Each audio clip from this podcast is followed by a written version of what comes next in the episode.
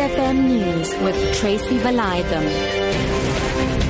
3 o'clock that afternoon, a 39 year old serial rapist who terrorized the communities in areas south of Durban has been sentenced to six life terms by the Durban Regional Court. The sentences will run concurrently. Last month, Linda Hutle Aubrey and Adane pleaded guilty to six counts of rape and five counts of robbery with aggravated circumstances, which he committed earlier this year.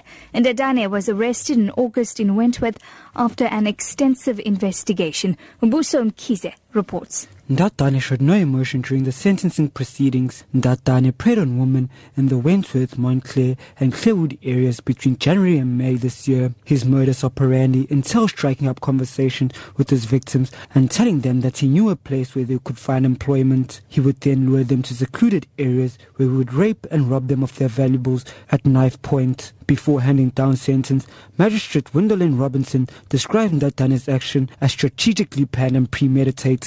Wits Professor Lee Berger says an ancient human species named Homo naledi just unveiled at Maropeng in the cradle of humankind northwest of Johannesburg appeared to have intentionally buried their dead. Professor Burgess says this is remarkable in such an ancient hominid fossil find. Cavers found the 2.5 million year old fossils deep inside a cave. Berger says it appears that the hominids went to great pains to drag their dead inside the narrow cave in a primitive type of burial. We've now encountered a new species within our own genus, coming right from the roots of our genus.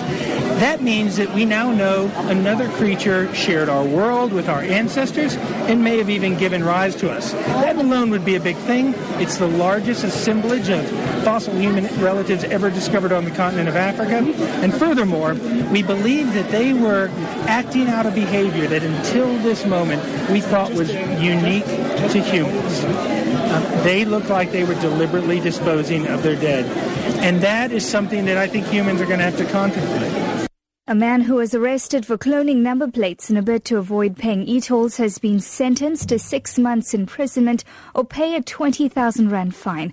Dr. Stoyan Stoshev, a Bulgarian national now living and working in the country, entered into a plea bargain with the state after admitting guilt to one count of fraud and 988 for the contravention of the Road Traffic Act. He's also been ordered to pay back the money he owes for e-tolls amounting to 14,000 rand. Stoshev says he will also have to do community service.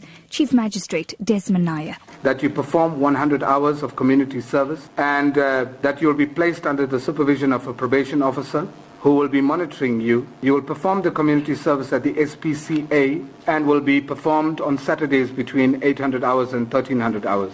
With regard to counts 2 and 988, the counts are taken together for the purpose of sentence. You are fined to 20,000 or 6 months imprisonment, wholly suspended for 5 years.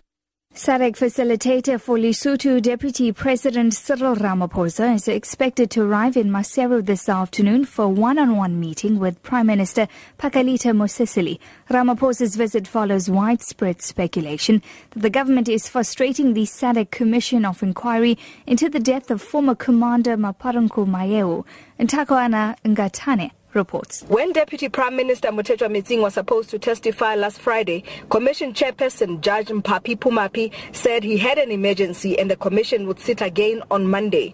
When that didn't happen and no further explanation was offered, social media went into a frenzy with possible reasons. Ramaphosa's meeting with Mosisili will be closed and the commission is expected to hear reappointed Army Commander Lieutenant General Tlali Kamoli tomorrow.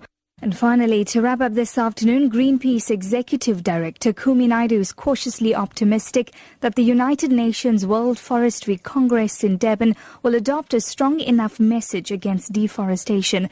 The Congress is focusing on the preservation of forests as one of the ways to try and curb climate change. The message adopted by the Congress is one of the milestones in the road to COP21 UN climate conference in Paris at the end of the year. Naidoo handed over a 100,000 signature petition against plantations to a WFC representative after thousands of school children and activists marched to the Congress. Here in Africa, we have the second largest forest in the world, which is the Congo Basin Forest, and we have the EU, China, US, and so on, who are illegally logged timber from there is actually getting into those markets and we're calling on those governments to actually put in place clear laws that will ensure that the most important ecological asset of Africa which can be protected and we hope that the World Forestry Congress will bring a voice that actually supports that demand. Your top story this afternoon a 39 year old serial rapist who terrorized the communities in areas south of Durban has been sentenced to six life terms by the Durban Regional Court. For Lotus FM News, I'm Tracy Valaydham. I'll be back with more news at 4.